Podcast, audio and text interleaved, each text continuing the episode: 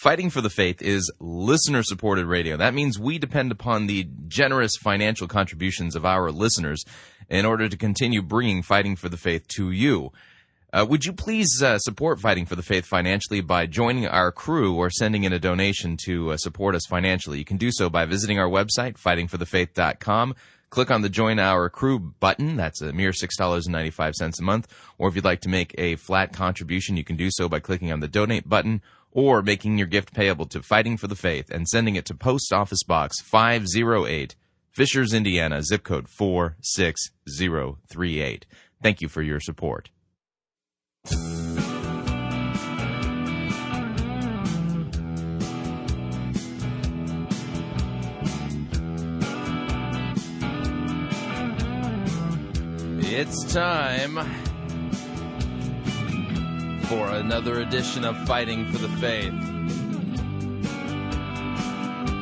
Thursday, April 15th, 2010, Tax Day.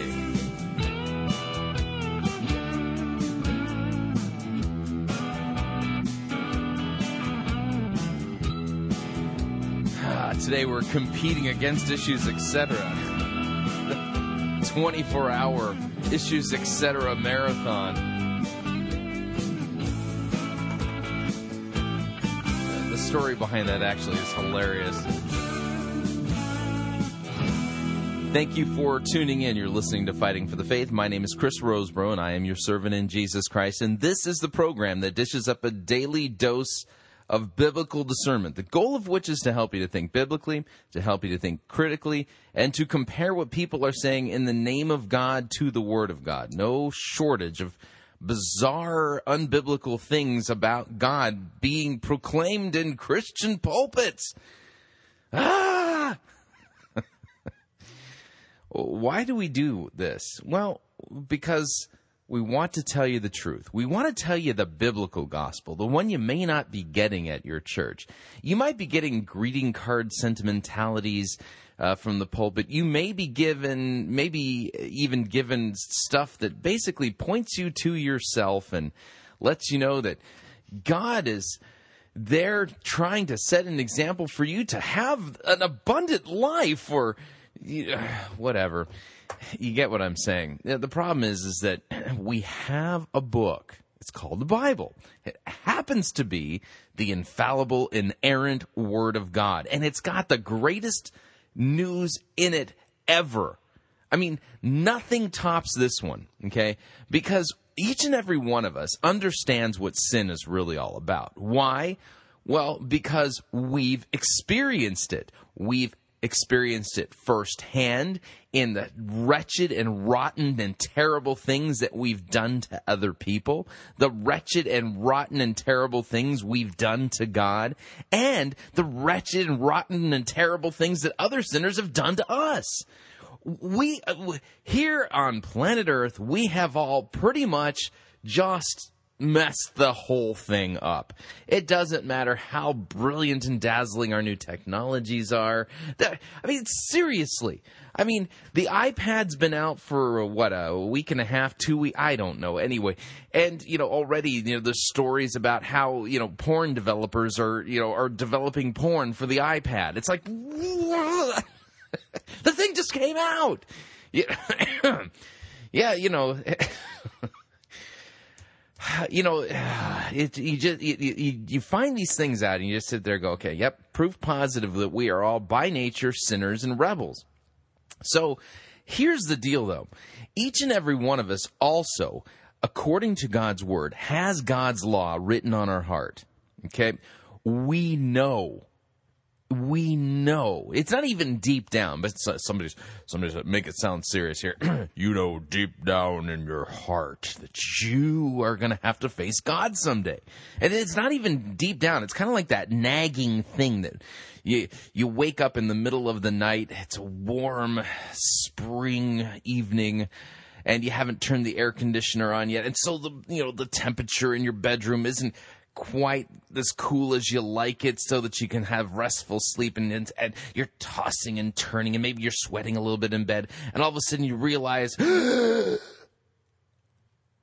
going to die someday. man, I'm not as young as I used to be. I'm going to have to face God. Yeah, you are. And what are you going to tell him? The embarrassment. Seriously, when the day of judgment in the Bible is described as the day that the books are opened. Yeah, they're keeping books on the things you and I and other people have done. They're keeping books. They're watching. They're writing things down. How do you think you're going to do when the books are open? They're going to open up the book and go, oh, look at this person. What a great... No, and I can tell you, me, if they publish those books, oh, I'm just sunk. Yeah, seriously. I am a wretched and rotten sinner, and my unbroken string and chain of sin goes all the way back to as far back as I can remember. I can remember sinning as a toddler.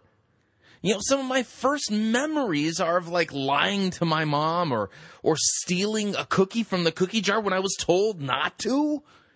That's disobedience and disrespect to your parents. I was breaking the fourth commandment before I could, even construct coherent sentences. And if you're honest with yourself, it's the same with you too. So in the Bible, we've got a great story, some good news. Wretched and rotten and terrible and rebellious sinners like you and like me, God is giving out full pardons. I am not kidding. Seriously, all that stuff that they're keeping in the books doesn't get to count against you at all. You're sitting there going, how do I get in on that? Christ has died for your sins. Repent and believe the good news. Turn from your self-righteousness and your sinfulness and your winking at sin as if it's no big deal. Acknowledge that you are a rotten sinner in need of a Savior and trust in what Christ has done for you. It's good news. And you know what? That's not even your work. The repenting and the trusting, that's even given to you as a gift. Jesus Christ is God in human flesh, and he died on the cross for all of your sins, every single one of them. Not some of them, not just part of them, but all of them. Full and complete pardon. Your debt to God, all of the accounting books racking up your sin debt to God. The big red stamp in Jesus' blood right on the front page, plop, it says paid in full. Those sins can never count against you again. Full and complete pardon. All of your sins forgiven in Christ.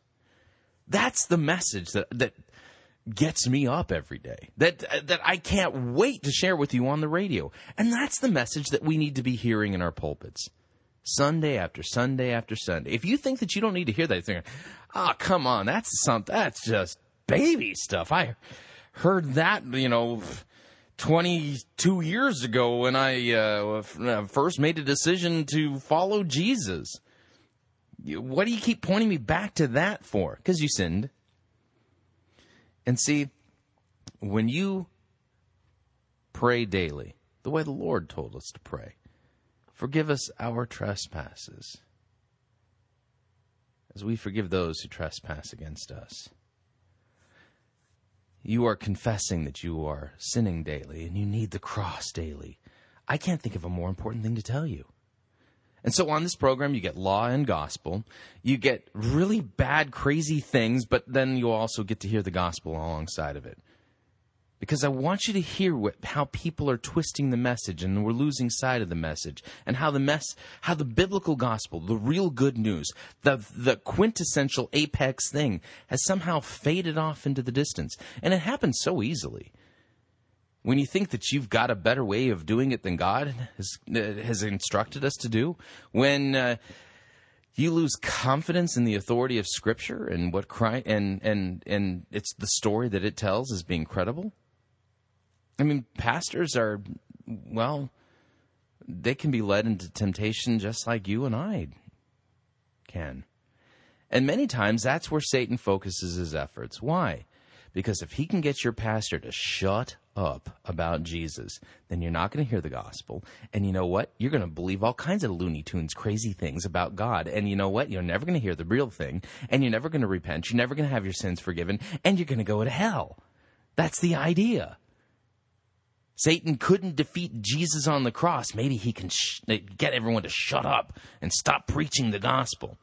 Well, I kind of like the idea that getting up on a daily basis and proclaiming Christ and him crucified for our sins probably really upsets the devil. And you know what? I can think of no better fun thing to do than really upsetting that guy.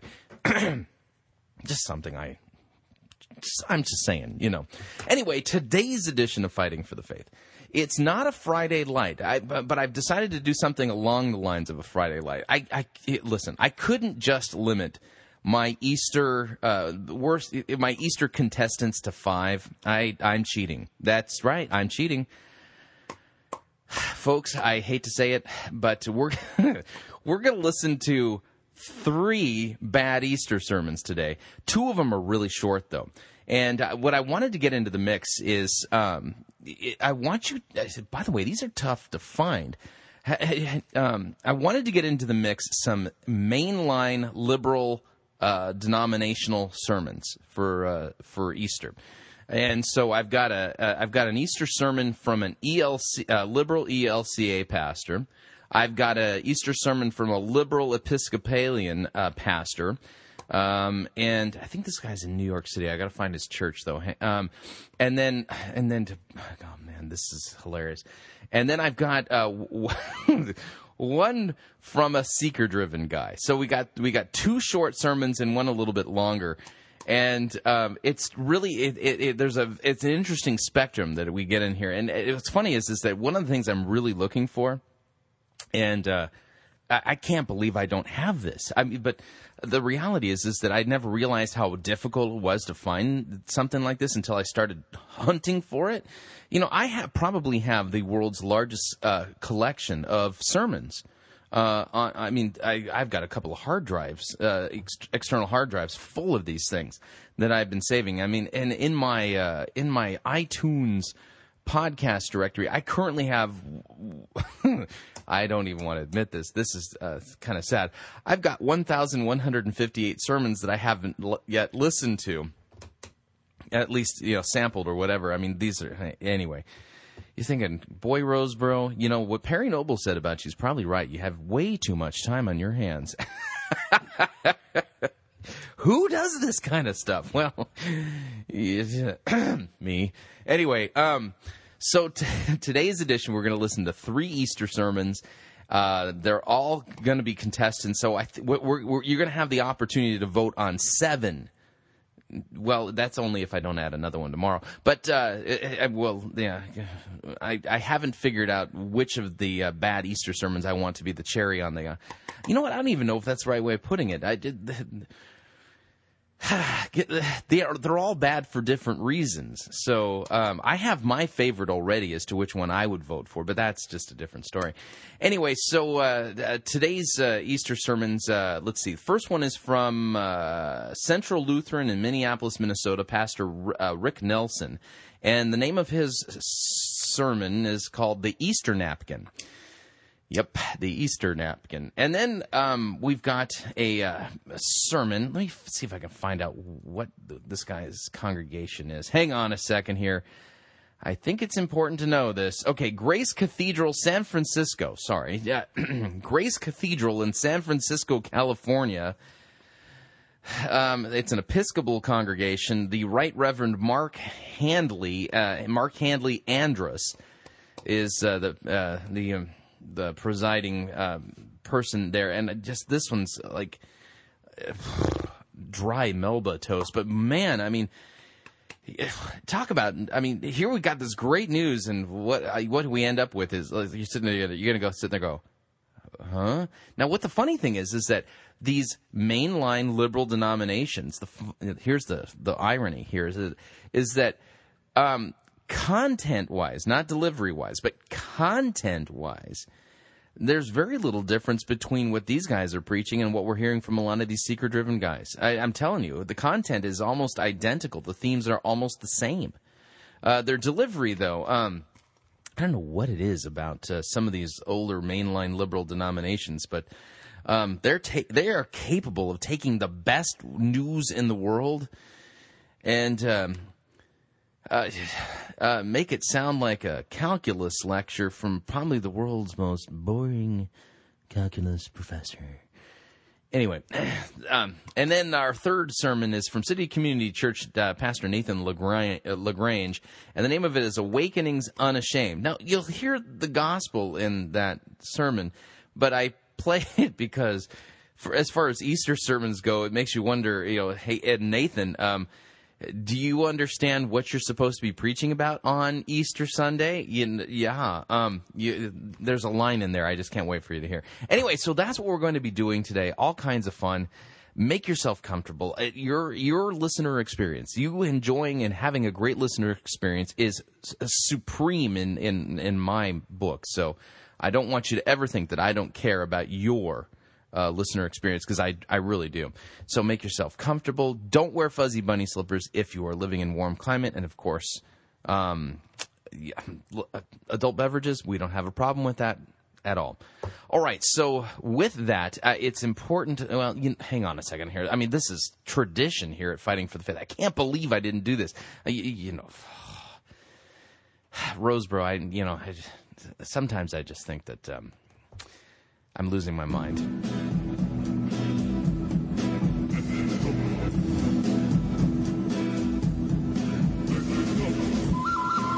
The good, the bad, and the ugly. I just wanted to say ugly. That's right. We review it all here at Fighting for the Faith. We are an equal opportunity sermon reviewing service. Today's edition of Fighting for the Faith is, by the way, named Easter Sermon Palooza. Oh, that's right. Consider it to be the bad Easter sermon trifecta. With the Easter napkin, the Easter sermon from San Francisco and City Community Church in Indianapolis, Indiana. Yeah, that's right. Get your hip waders on. If you have equipment for putting on your head in order to keep your jaw, in place so that it doesn't hit the floor. And, by the way, I don't want to hear any emails from anybody complaining that they have a broken jaw as a result of listening to this program. Yeah, my insurance doesn't cover broken jaws because they've fallen on the ground, so you're just going to have to suck it up. All right, I'm going to kill the music here. I am in a weird mood. All right, so without any further ado, our first contestant for the Easter Sermon Palooza episode, our Easter trifecta of bad, stinky sermons, comes. The first contestant is Pastor Rick Nelson, Central Lutheran Church, Minneapolis, Minnesota, in ELCA congregation, and the name of the sermon is The Easter Napkin. Now, I want to pay close attention. You're actually going to hear something gospelish. Well, why? Because he's going to read for you the gospel lesson coming from the Gospel of John, the resurrection account there in John chapter 20.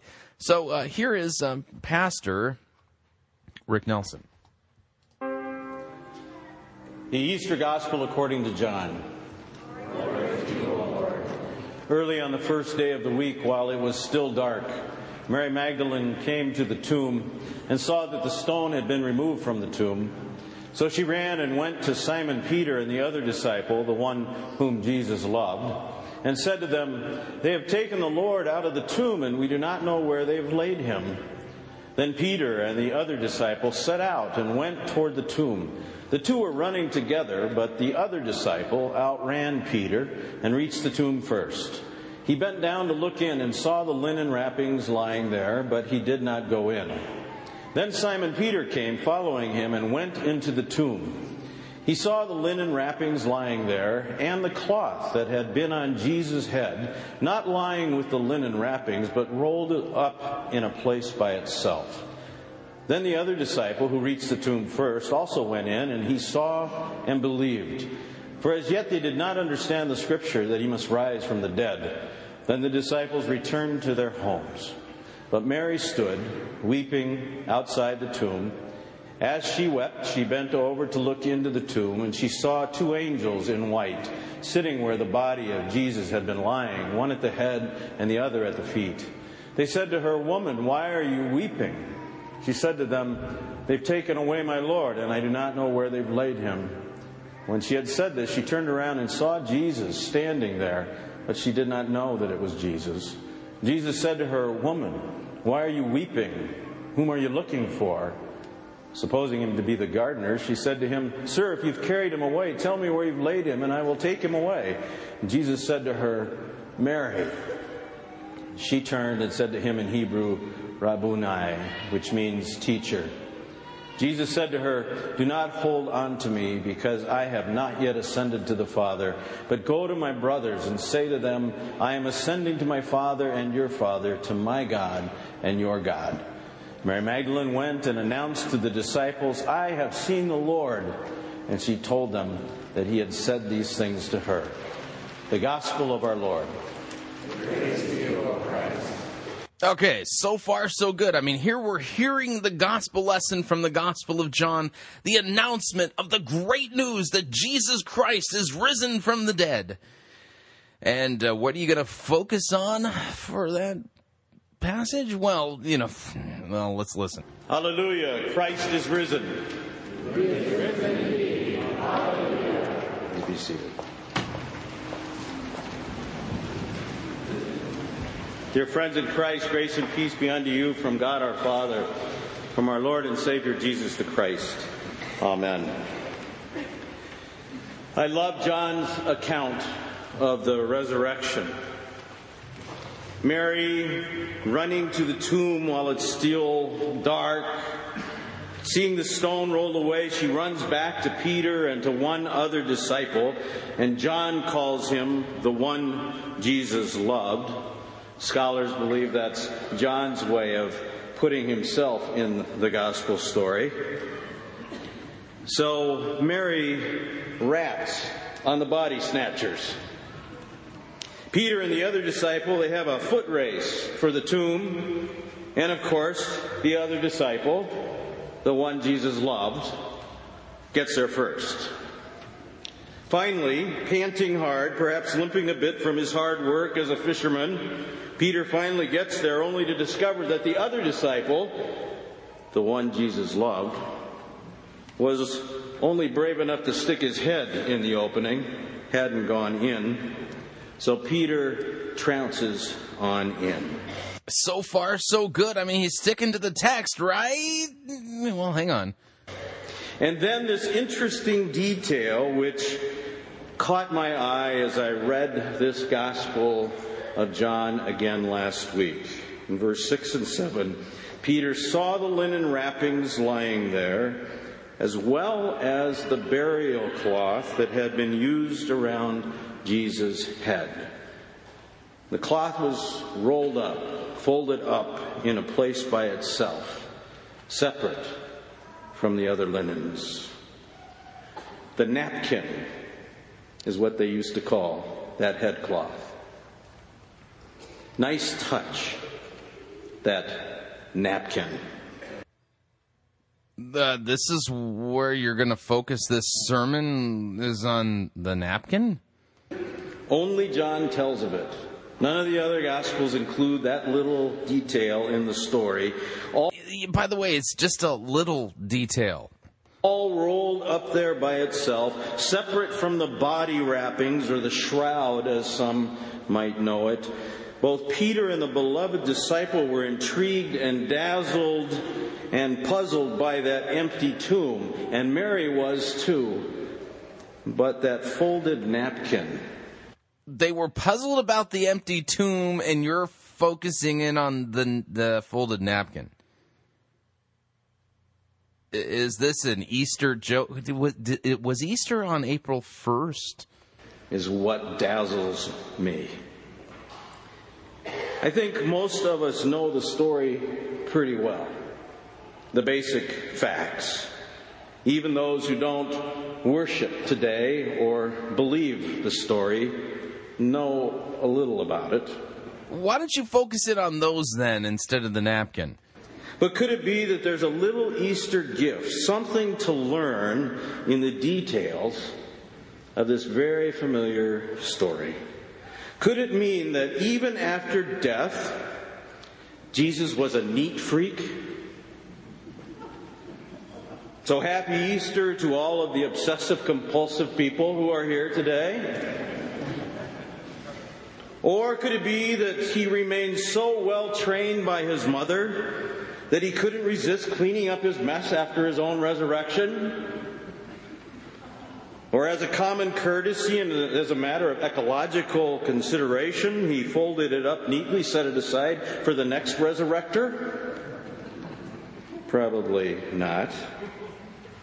Or maybe that folded napkin was the fine work of the angelic messengers who appear in the story in the other Gospels, who spent hours on that first Easter at the empty tomb waiting.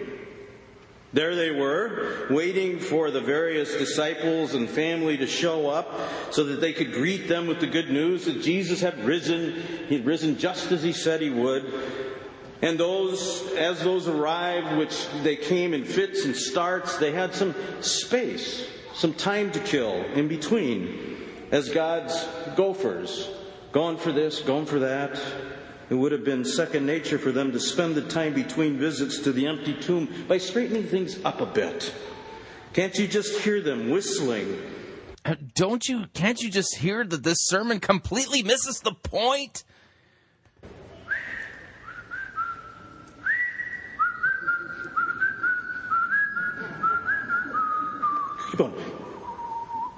No, don't do that. Can't you just hear them though? That they're having a conversation. Oh, that God, he's great on the big picture, but he leaves a lot of the details to be worked out. Look at that head covering. Jesus just tossed it to the side. The story doesn't tell us anything except for that it was folded up. It doesn't say who folded it up. Let's pick it up and fold it up and put it over there. No, I don't think so.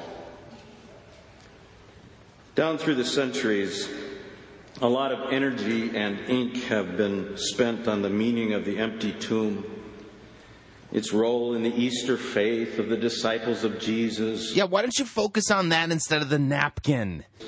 How it affects you and I today, now, yada, yada, yada, but I wonder if you would spend a few moments with me this evening. So all of the details about what the empty tomb really means and how it has to do with our faith, you know, Christianity, is yada, yada, yada. You'd rather focus on the napkin.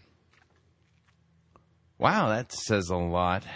Easter, pondering the significance of the folded napkin.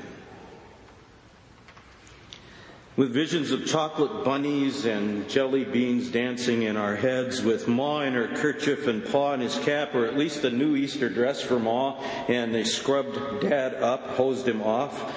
Children polished and looking marvelous. Pigs and ducks all over the country have given their lives for our celebration today. Let's spend a moment with a napkin. Folks, yeah, this was the actual sermon that was preached at Central Lutheran in Minneapolis, Minnesota. I see it as the signature of the risen Christ. A sign that he leaves behind, something like the Lone Ranger's silver bullet, to show that he has been there, that he's done his work. The folded napkin is a wonderful touch, I think, to the resurrection account. A way of demonstrating that the risen Lord had indeed been made alive again and was in no real rush to get out of that tomb. Care to elaborate what his resurrection means? You know, pierced for our transgressions, died on the cross for our sins, raised for our justification. Any of these things ring a bell for you? I mean, Pastor Nelson, you are supposed to be a Lutheran pastor. I understand the ELCA has completely bit the bullet regarding biblical authority and everything else like that, and that they're off in la-la land. Yeah, maybe it's too much to ask that on Easter you would actually preach, you know, a biblical. Sounds biblical, though, because you don't have napkins mentioned in the Bible. And certainly body snatchers, they wouldn't take the time to fold up the headcloth. This little detail reminds us that God is still attentive to the small things where most of us spend our real lives. Small stuff. A reminder that even the details matter to a resurrected God. Oh, yeah, can you give us some of the bigger details here? If those first disciples arriving at the empty tomb had understood the message of that folded napkin, I think perhaps... What message? Was there writing on the folded napkin? Dear Peter and John, just wanted to let you know, hey, I'm risen from the dead. I'm back. Yeah, meet me in Galilee. Planning a fish fry. Meet you there at... There was no message written on the... They would not have been so shocked and so dumbfounded and even doubting later that night when the resurrected Jesus came walking through the wall and through the locked doors of that upper room to appear to them, to greet them, to calm them down, to wish them peace. Oh, that's right. If they had just paid a close attention to the folded napkins, hey, wait a second, the body is not here. What do we make of this? Oh, look! It's a folded napkin. What's that trying to tell us? I know. Peace. I mean, any risen Lord that would pause to straighten the cloth that had wrapped and covered his dead head could certainly be expected to take care of life's messes. Any God that sweats the details like that could surely take care of the disciples' future. He cared about how their lives would go, helping them to discover where they should go from there. That's the meaning, I think. This is the best that you can do on Easter, really. The folded napkin. It's the beginning of order in the midst of the chaos to which humanity is an heir. It's a sign and symbol that death have been slaughtered, that they don't have the final say. Even a divine reminder, as Easter people, that if such detail is good enough for Jesus to tend to, then we ought to get down and dirty with the needs and the hurts and the disorder of the world that we are given to live in. I see. Because Jesus folded the napkin, that means that we need to get down and dirty and fold up the dirty linens of the world. Law, not gospel. I believe that napkin sits there in today's Easter gospel as it has for centuries. A bit of brightness within the dark tomb and all that it represents. Beckoning us, challenging us, drawing us in as it drew those first disciples into faith, propelling us as it sent the first disciples into loving service. I invite you today to take time at your Easter tables, seriously, and fold the napkins. Paper or cloth, your guests will say, "What are you doing?" And folding the napkins. It reminds me of the story of Jesus, the empty tomb, our marching orders, the family crest of Christians called to be about the business of straightening up the world's napkins. I thought we were supposed to be about the business of making disciples, read Matthew 28, and proclaiming repentance and the forgiveness of sins in Jesus' name. Yeah, you know, call me a legalist if you want, but I mean, that's Luke's version of the Great Commission there in Luke 24. Be about the business of straightening up the world's messes? Where does it say that in the Bible?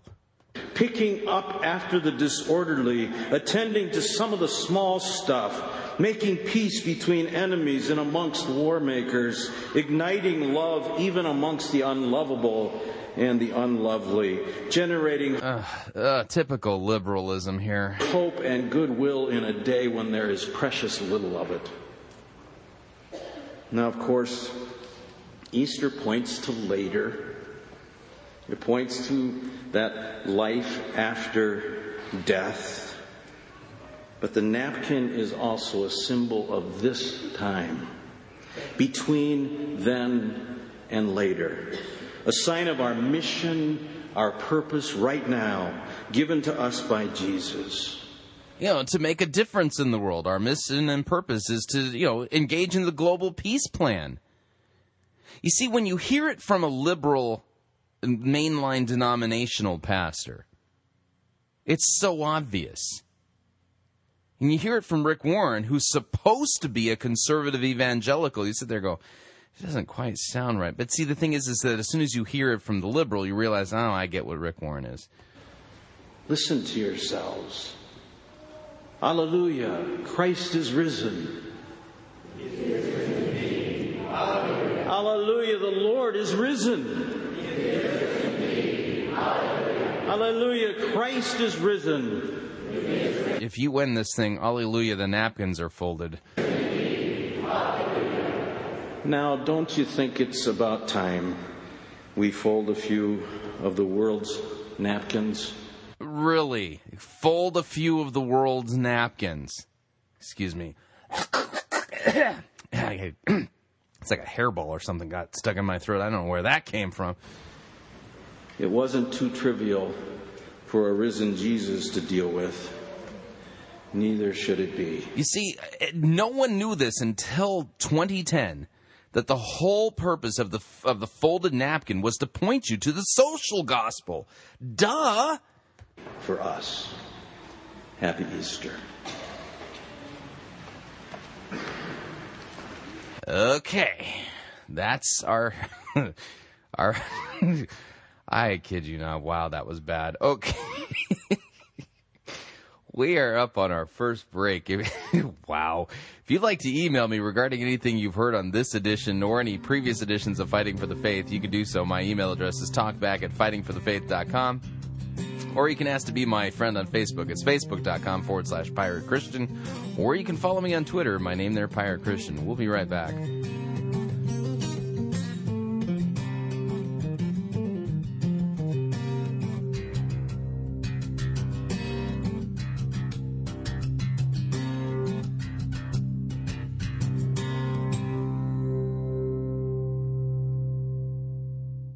Unless your righteousness surpasses that of Rick Warren, you cannot be saved. You're listening to Fighting for the Faith.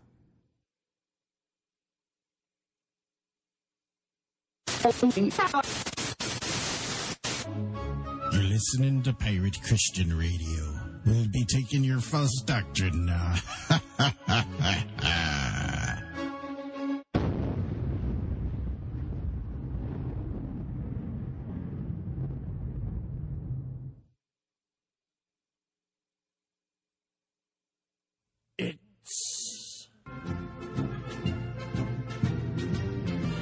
Monty Python's Flying Circus Church.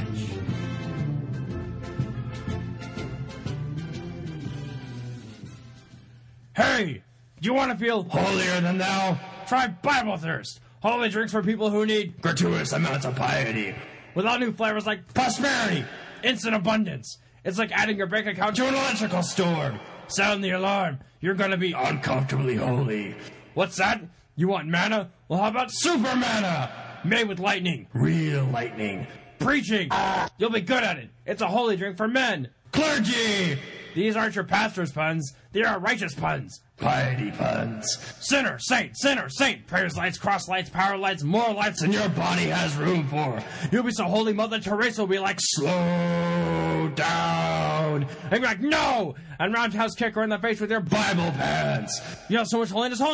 Just praying all the time. Power praying, power preaching, power praising, power fasting, power meditating, power laughing, power responding, Chester. You know, so much Chester. Just like Esau. Give prosperity to babies, they'll be holy too. Make your babies run abnormally fast. They'll be as fast as Elijah. People watch them running and think they're Elijah. They'll race as fast as Elijah. In a race with the actual Elijah. And it'll be a time they get deported back to Israel. Hey, go with the sure thing. Don't gabble on your afterlife. Jesus. Sorry, Bible thirst. The energy that will make you holy.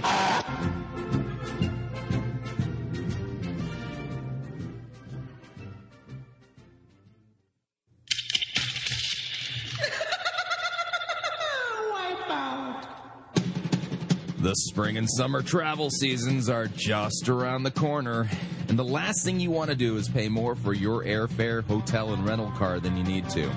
That's why Pirate Christian Radio is proud to have Cheapo Air as one of our featured advertisers. Cheapo Air has over 18 million flight deals, low airfare guarantees, and 85,000 negotiated hotel rates around the globe. And if you visit our website, piratechristianradio.com/cheap, we have a promo code that will save you an additional $10 off of Cheapo Air's already low prices. So visit piratechristianradio.com/cheap, write down the promo code, click on the web banner, and book your spring or summer travel today. And remember, a portion of your purchase at Cheapo Air will go to support Pirate Christian Radio. That web address again is piratechristianradio.com/cheap. Thank you for your support.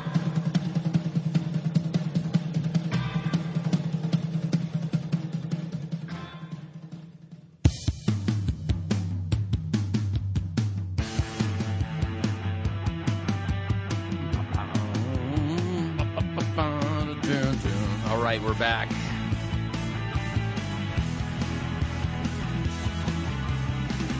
Warning, if you think Jesus' folded napkin in his tomb is a secret message about the social gospel, you're not reading the Bible right.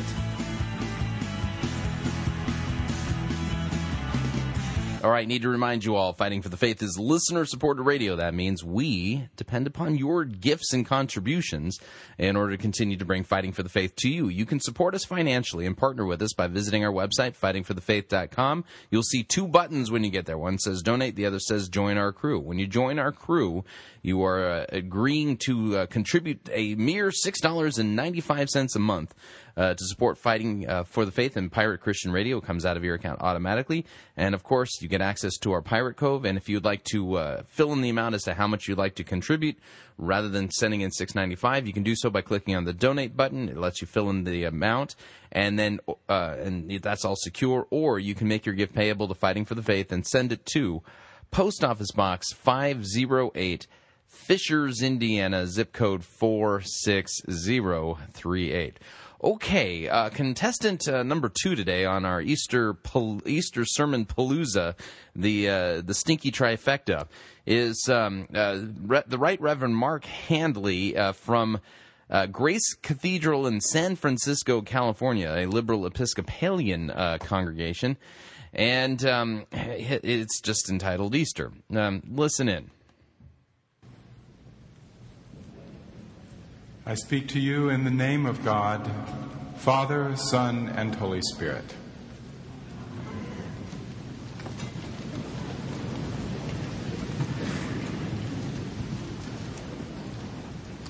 A tip. If you're seeking to understand Jesus of Nazareth through the Gospels written about him, always follow what Mary Magdalene is saying and doing. The rest of them, not very reliable. Peter, too impetuous. John, too abstract. Jesus' mother, profound, but she keeps it to herself. Dang. Okay, we're starting off our Easter sermon by basically dissing everybody who's been with Jesus. Yeah, that's a smart thing to do. Their disciples fall asleep when they're supposed to be watching, and the rest squabble with each other as to who is the greater. Mary Magdalene, and Magdalene may mean tower or exalted one, it could be a title, is the one who follows most closely after Jesus and sees most deeply into what he's about. And today, I wonder if her mistaking him for the gardener was that much of a mistake. Huh? Okay, so our first liberal mainline denomination ELCA guy was focusing in on the napkin, and now the Mark Handley Andrus here is thinking that maybe it wasn't such a big mistake after all to think Jesus was a gardener. Oh, man, this is just an adventure in missing the point. I wonder if maybe he meant it, if he wanted her to apprehend him as the gardener and had something to teach by his actions as well as his words. Then he, don't you think he would have explained it then? I mean, Mary goes, oh, I think you're the gardener. And she says, and then Jesus says to her, Mary, and she turns to him and she goes, Rabboni. I mean, don't you think if Jesus wanted her to learn a lesson from the whole, oops, I thought you were the gardener thing, that he would have said, I know that you thought that I was the gardener, and that was a fortuitous thing that you have done, Mary. For after all, I've got a message for you about gardening. Not far-fetched. Within a chapter, he will be coming through a locked door into a room where people are hiding in fear. And despite his incorporeality in that moment, he will then show them his hands and his sides, the wounds that are still on his body, teaching through who he is and what he does as much as by what he says. Despite his incorporeality. Hang on a second here. I detected a theological fast one. Got to back it up. I want to see how he's using that word incorporea, whatever. Hang on. Actions as well as his words. Not far-fetched. Within a chapter, he will be coming through a locked door into a room where people are hiding in fear. And despite his incorporeality in that moment, he will then show them. Despite his incorporeality in that moment. Basically, this guy is saying that despite the fact that Jesus didn't have a body, there's some monkey business going on here about Jesus' resurrection at this point. Typical liberal. His hands and his sides, the wounds that are still on his body. Teaching through who he is and what he does as much as by what he says. And shortly after that, he will share a meal on the beach with his disciples, some broiled fish. It's probably some of your friends are doing similarly now instead of being in church.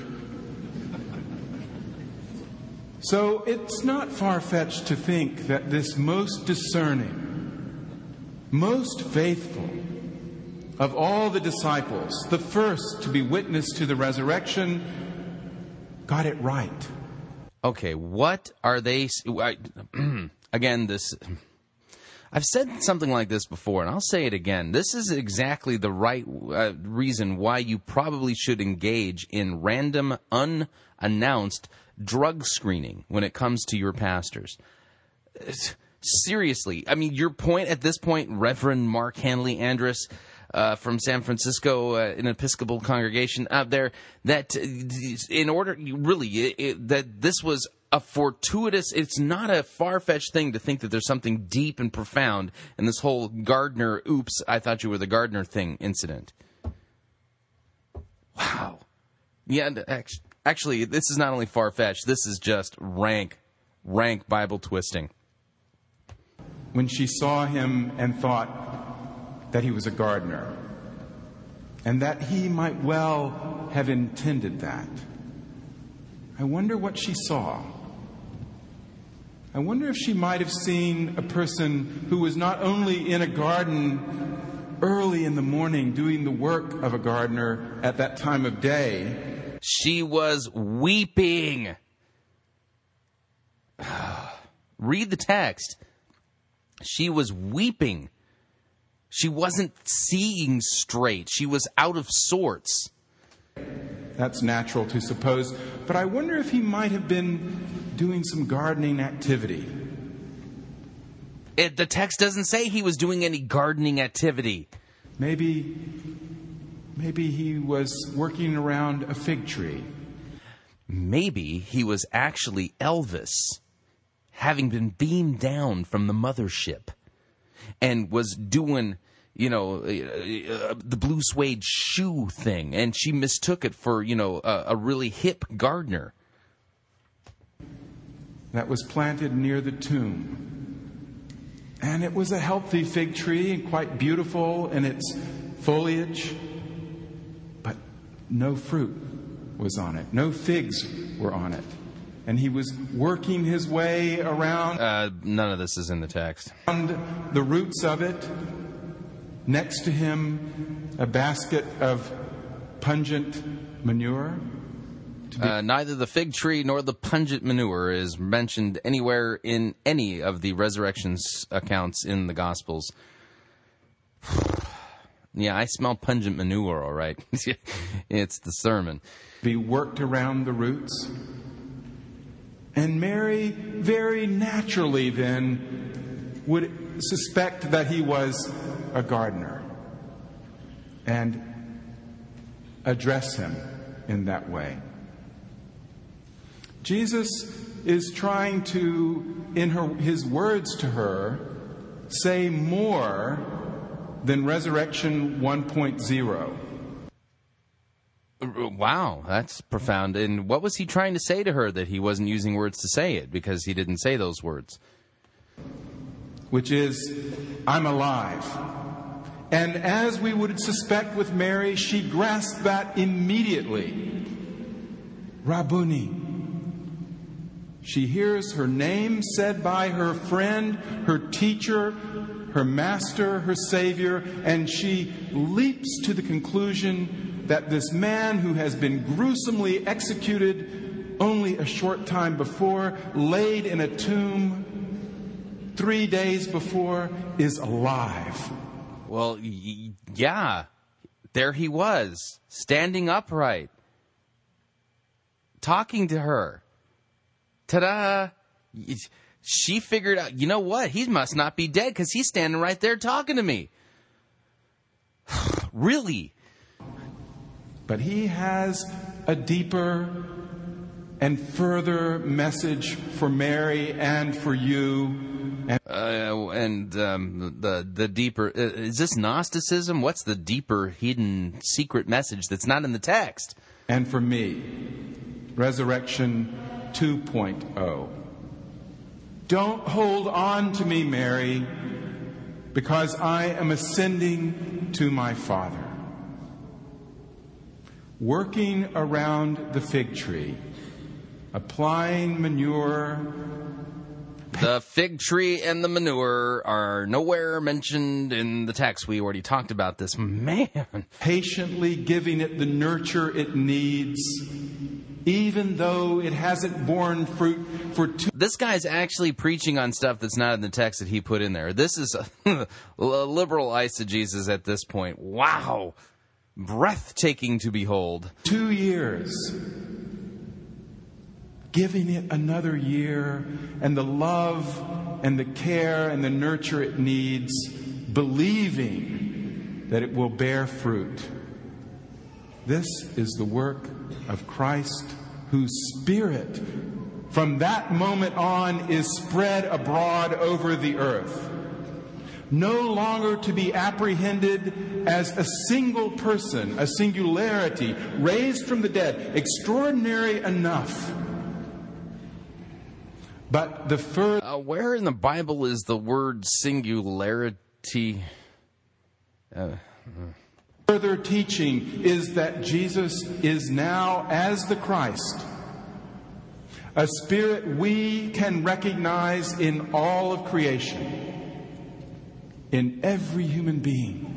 Can you point me to one text from the apostles that interprets Jesus' resurrection as this way? That now we can see the Christ in every human being. I don't think so.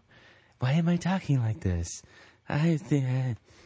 Over the face of the earth, in every culture, in every country, in every community, in every life.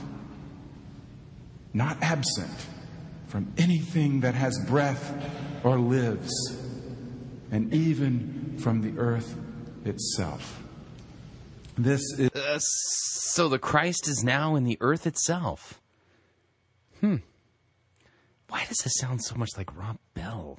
Is the work of Jesus as the Christ, the Holy Spirit, moving out from what we have been enabled to see in the life of Jesus of Nazareth, which is we have been shown the face of God in a human life. And once we have seen it and beheld that life in all of its grace, all of its beauty, by faith and by grace, we are enabled to see that life spread everywhere. And this is the message that Jesus carries to Mary Magdalene, the one. Really, if this is the message that Jesus carries to Mary Magdalene, then where was this message recorded? It isn't. You're just making this up and sticking it in the text like your manure. Among all the disciples who could see even beyond the stunning fact of his resurrection to the spreading abroad of the Holy Spirit over all the earth. Indeed, that Spirit had never been absent from the earth, but because we now recognize God in Jesus, we are given the gift of seeing that Spirit now. It is recognition of what God... This is just incoherent. ...has always wrought. God has never left the earth. God has never left human life or any life. But now, after the resurrection, through the witness of Mary, we are given the ability to see it. To see what again? The manure? After appalling things happen to nations, to communities, to individuals, after the legality of it is laid to rest or not, after justice... Boy, this is taking a hard left turn. Where are we again? Can somebody give me a map? I'm lost. Justice has been served or not. Life can begin again. Nations can be... Why do I feel like I'm listening to Wormtongue from The Lord of the Rings? ...become like fig trees that put forth new leaves after appalling things have happened within them. What comes to my mind again and again in this regard is the life in the recent years, the recent decades of South Africa. Yeah, because, when I think about Jesus' resurrection from the dead, the next thing that comes to my mind is, South Africa. The two are I have no idea how the two are connected. I think we here at Grace Cathedral rightly call Desmond Tutu our friend, someone who cares about this place and visits it regularly. And it is in this Christian leader's life that we see the next step after the end of an appalling time, after the end of apartheid. And new life is put forth in South Africa. Leaves are put forth on what seem to be barren branches. But what Desmond saw... Yeah, talking about barren branches. That would be an apt description of this sermon. ...was that there would be no fruit until the people of South Africa black, colored, and white, all were enabled to see each other as having the dignity of Christ in their lives, no matter what their history had been. Only so could fruit come forth on the leaves of a tree once barren. And so he instituted the Truth and Reconciliation Commission. Desmond Tutu is...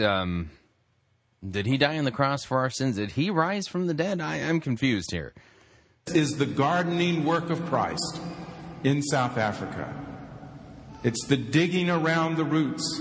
It's the faith that if the spirit of truth, telling the truth, and forgiveness... telling the truth, when are you going to do that? Which Christ proclaims in his resurrection... If this work is done by the Holy Spirit, if the people of South Africa embrace that work and open themselves to it, that South Africa would put forth flower and fruit, that they would move to the next level of life that Christ offers beyond the singular fact of rising from the dead. And so it is... for our communities, for our own neighborhoods, our cities, our worlds in which you and I live. And so it is for you as individuals and for me. I look out at a beautiful, beautiful grove of fig trees today, whom Christ is with. The Spirit of Christ is as present with you as with Mary Magdalene on that day and with the disciples who believed. No repentance, no forgiveness of sins. We have an incorporeal, that's his word, incorporeal resurrection. And we got manure and a fig tree, and that's about all I'm getting from this thing. And with the world and the centuries intervening between that moment and now, no matter what appalling thing has happened in your life... you're not going to say God's going to resurrect my dreams, are you? And no matter whether it was resolved in a way that brought justice to you, or not, Christ was working with you in spirit, affirming that you are loved of God. This sounds similar to that purpose-driven sermon. Yeah, let's just we just know that we're loved. Yay! Repentance, forgiveness of sins. Christ dying on the cross for our sins, pierced for our transgressions, crushed, bruised for our iniquities. Any of that ring a bell to you?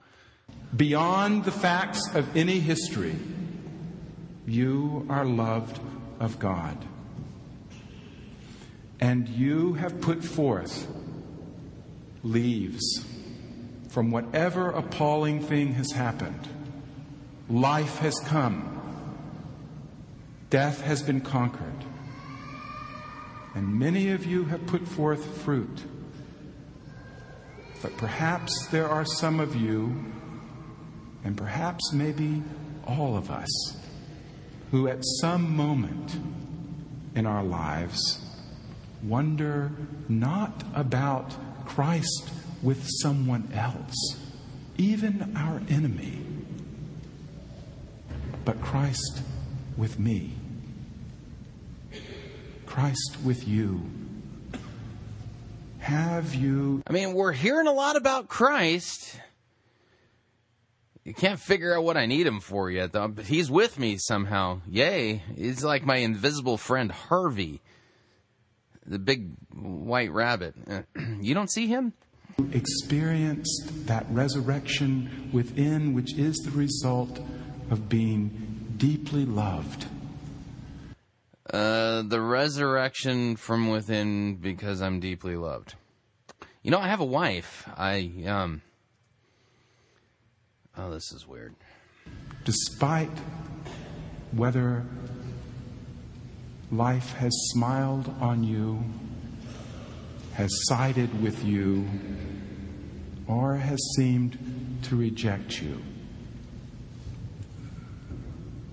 Christ stays with you, never abandoning you, believing that with the work of divine love poured out on you, dug around your... Boy, is this schmaltzy. Good night. ...your roots, faith in you. Oh, God has faith in me. You know, Rob Bell says something like that in one of his books. Weird. That you will flower. And I don't want to flower. No. Because here's the deal. I mean, if I'm flowering, I'm dead. Yeah, it's not normal for flower. Yeah. Mm-hmm. Put forth fruit. The fruit of the knowledge that you are deeply loved of God and held in God's hand. I'm convinced this guy has to work really hard at trying to figure out what he's going to say every Sunday, because he doesn't believe a word of this. For my part, going to spend my time with Mary Magdalene looking for Jesus Christ. Oh, that just sounds so pious. In all of life and in myself. And you're looking for Jesus inside of yourself. Wow. Looking for Christ as the gardener of your soul and mine.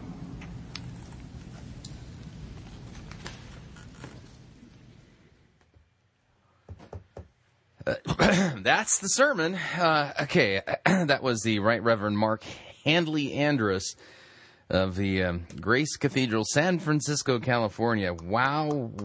Wow, that was bad. We're up on our second break. When we come back, it'll be our third contestant today in our Easter Sermon Palooza, otherwise known as the Stinky Sermon Trifecta.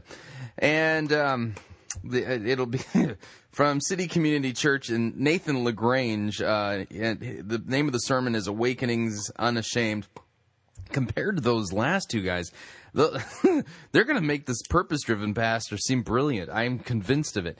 But that's for the other side of the break. Now, if you'd like to email me regarding anything you've heard or didn't hear on this edition or any previous editions of Fighting for the Faith, I'm feeling loved. Whew, I better go flower somewhere. Yeah, but I don't have enough pungent manure. Anyway, email me. My email address is talkback@fightingforthefaith.com. Or you can ask to be my friend on Facebook. It's facebook.com/Pirate Christian. Or you can follow me on Twitter. My name there, Pirate Christian. Wow, we'll be right back.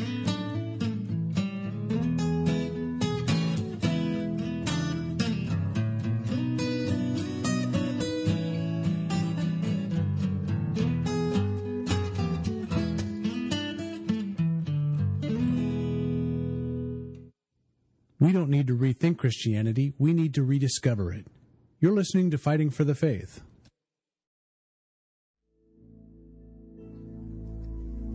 This is the air I breathe. This is the air I breathe.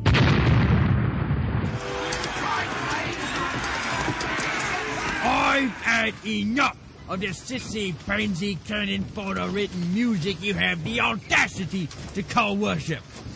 Men, put this entire girly praise band in the boo box.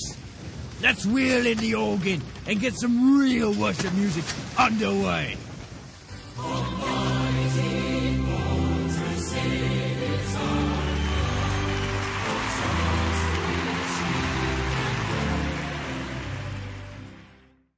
Ye be listening to Pirate Christian Radio. Hi, Chris Roseborough here to talk to you about auto insurance. As the father of two teenage drivers, I know how expensive auto insurance can be. But as expensive as auto insurance is, it's nothing compared to the cost of not having it when you need it. That's why I'm excited to have Allstate Insurance as one of Pirate Christian Radio's featured advertisers. Did you know that drivers who switched to Allstate saved an average of $396 per year compared to what they were paying other companies? Now, I don't know about you, but I think $396 is a lot of money in these tough economic times. Why don't you give Allstate a call and see how much they can save you? You can reach them toll-free at 877-246-1511. Again, that's 877-246-1511. 1511. The good folks at Allstate will be happy to give you a free quote over the phone. And remember, you're in good hands with Allstate.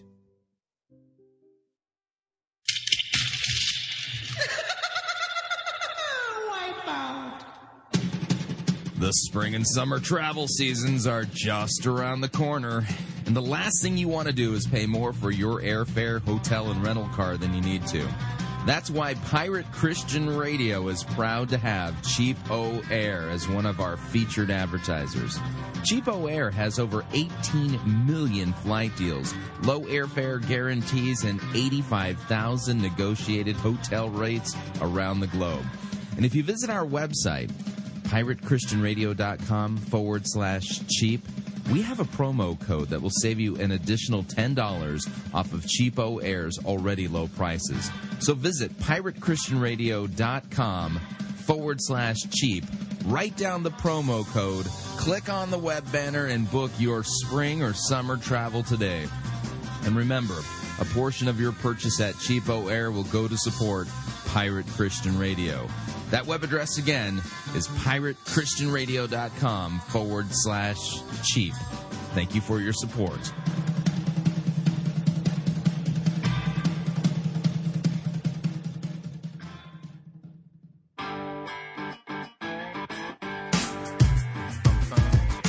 All right, we are back in the middle of our stinky sermon trifecta. I just couldn't limit myself to 5 sermons for this year's contest. I mean, seriously, if American Idol has their top 24, at least we can have is 7 pastors to be considered for, this coveted prize of having the worst Easter sermon of 2010. It makes perfect sense to me. Okay, we are up to our third and final sermon contestant for the day. And this is, it's Pastor Nathan LaGrange from City Community Church here in Indianapolis. And, I got to tell you, when you hear this sermon, you're going to think, well, that's a lot better than the previous two. Well, maybe not. This one suffers from some serious problems, too. Here is Nathan LaGrange. Us today. How's it going? So cool to be led into God's presence by great music and just maybe a fresh perspective for you this morning on this really cool Easter Sunday. My name's Nathan LaGrange. I'm just one of the co-pastors here at City Community Church, and this is just our weekend expression. This is just an hour where we get together and like I said, maybe have a brand new perspective of who God is with maybe a worship song. Or maybe we lift up hands and say, wow, God, you've done incredible things in my life this week. Or maybe you lift up hands and go, my God, where are you? That kind of thing. You see that all around. So I know all of you are in different places in your life, and it's really cool to be able to gather together corporately and just kind of share those experiences together. So we're excited that you're here. So what's the purpose of church again? I don't know, get together and commiserate with people who are having experiences in life. Oh, that's why we go to church. And I know on an Easter weekend, and it's kind of funny, Eric and I realized last year, this is actually our second Easter. We're a little over a year old. But we realized last year, we're like, when you're in a young church plant, everybody goes to church with their mommy and daddy.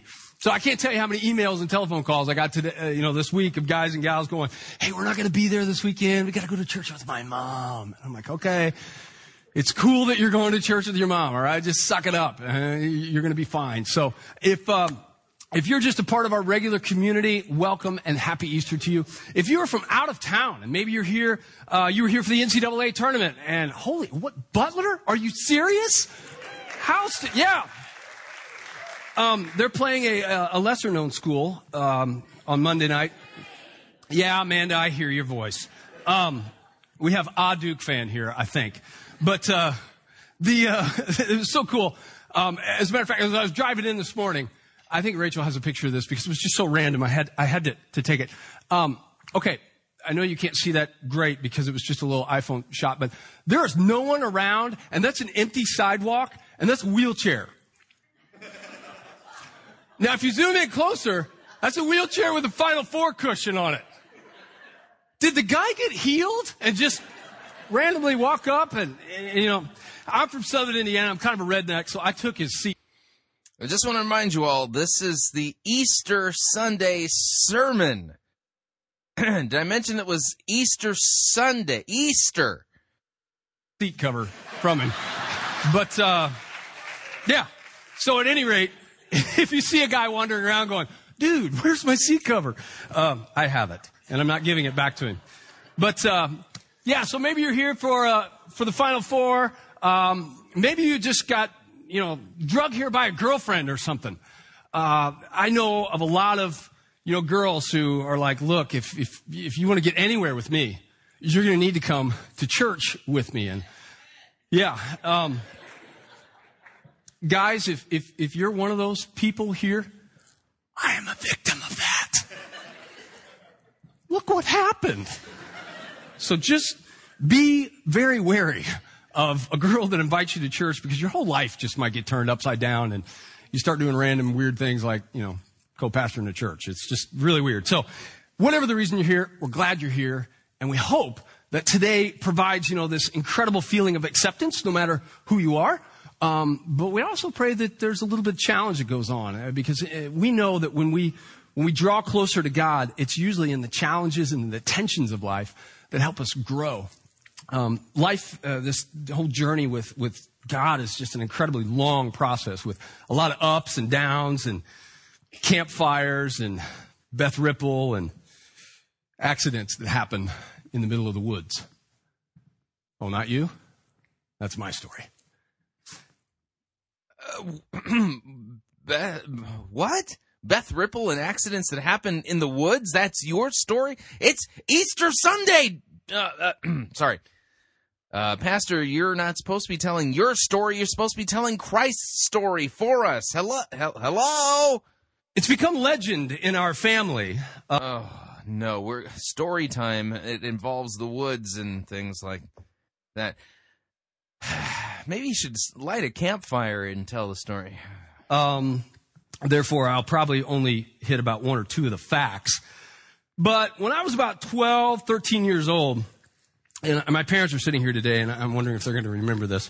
When I was about 12, 13 years old, I had the opportunity to go do a little overnighter in a state park in the campground there. And it was with kind of an activities group, various ages of kids. You know, they pack you on the non-air conditioned bus, you know, and ship you off in the middle of nowhere. And I was really excited. I mean, wow, the chance to be away from home and eat whatever s'mores or however many I wanted. And Beth Ripple was going to be there too.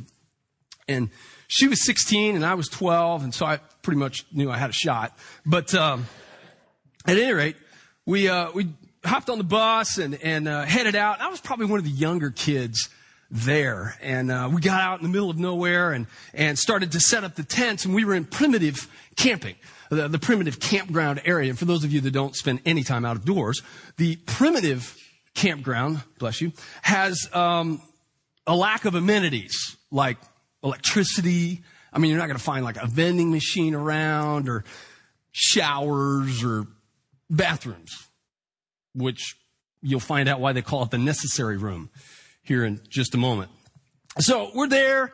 At the campground, we're setting up the tents and we're playing games and, you know, I'm trying to catch Beth Ripple's eye, you know, like, hey, I'm yard darts. I rock at this. Hey, check me out.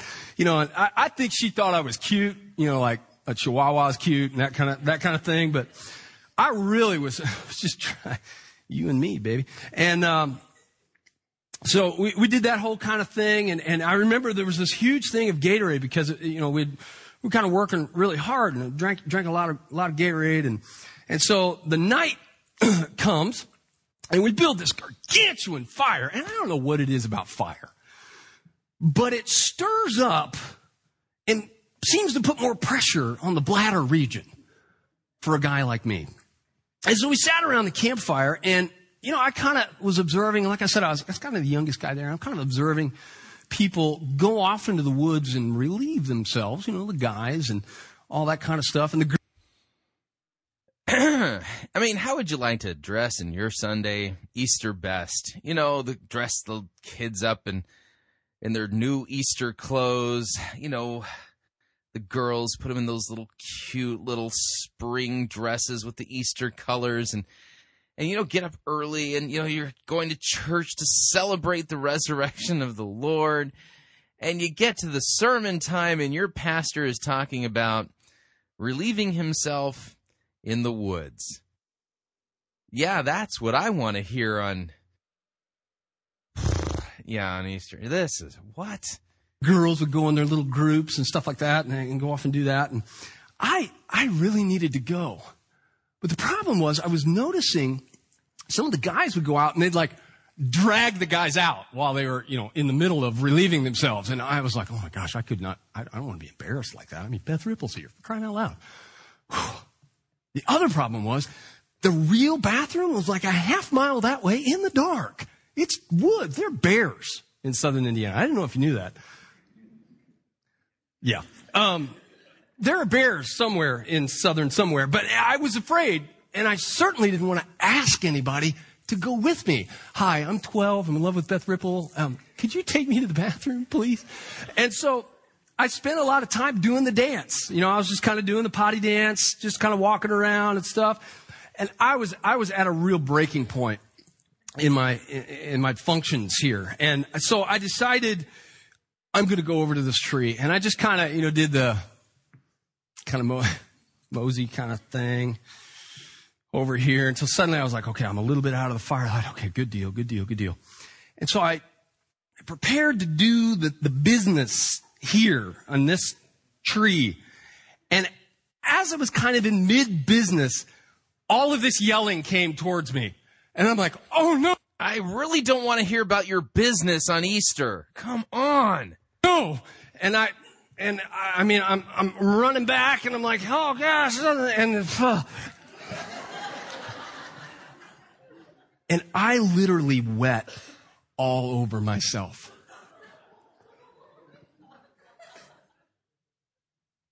I stood there with urine trickling down my legs, the warmth of the fire, and Beth Ripple. And I felt horrible. And I'm like, what do I do? And it was like, oh, there's some more. And it needed to come out. And it was all happening in there. And I just, okay. So our tent is over here. What am I going to do? You know, so I'm like, you know, kind of walking by the fire like this and, you know, still kind of trying to make contact, you know, that's great. And I go over into the tent. Well, people had started coming into the tent. I can't even change clothes. Gatorade smells really weird, too, after it goes in and comes out. And it just, you know, about this point, I would be gathering up the wife and kids and going, we're out of here. This is not Easter. I'm almost in tears. What do I do? Oh, I packed another pair of jeans. I'll just put that pair of jeans over the pair of jeans that I have, therefore eliminating the show of what's happening in this region. So I did. Yeah, that's another thing. I mean, who wants on Easter to have their pastor talking about that region? I spent the ride home in the front of the bus by myself with the rest of the people in the back of the bus mocking me openly. I stunk to high heaven. I was 12 years old, and I had peed myself and tried to cover it up. You remember that mom, don't you? Yeah, she's crying, laughing. Poor child. There are a lot of times that we feel shame in our lives, right? I mean, a lot of times maybe you didn't pee yourself. Maybe you did. Maybe you still do. I don't know. I have no idea. There are other things that go on in your life and my life that are a little bit more serious that cause shame and that actually are almost disgraceful. And the funny thing about being ashamed is just like being in that bus on the way home, you're alone and you're isolated and you're by yourself. And you think, oh my gosh, everybody is making fun of me. And you just, there's something about shame and disgrace that just brings you into kind of a dark place of being alone. And yeah, it's all funny when you wet yourself when you're 12, and with a lot of therapy, I've gotten through it. But there are others of you here that it wasn't so daggum funny. And something happened in your life that caused you, or even worse, you didn't get help because you didn't want to let everybody else know that you had a problem with something. You see, I could have just found some nice, willing guy and said, dude, look, I got to use the bathroom. Would you walk me to the bathroom, please? And maybe somebody would have. But I didn't want to say I needed help, because that would have been, oh, well, yeah, 12-year-old getting old as bladder. You know, and I was afraid of what people would say. And so I didn't speak up. And I know that's true in a lot of our lives with a lot of different scenarios and situations that we can feel isolated in our shame, or very alone and not wanting to speak up about what it is that we're going through. And it's funny because I don't know how much of that is cultural, just because we live in, you know, the independent place of America here, which is a wonderful place to live. But there's just such a streak of independence that you never say, I need some help going to the bathroom here. Will someone help me? I mean, you pee yourself. How weird is that?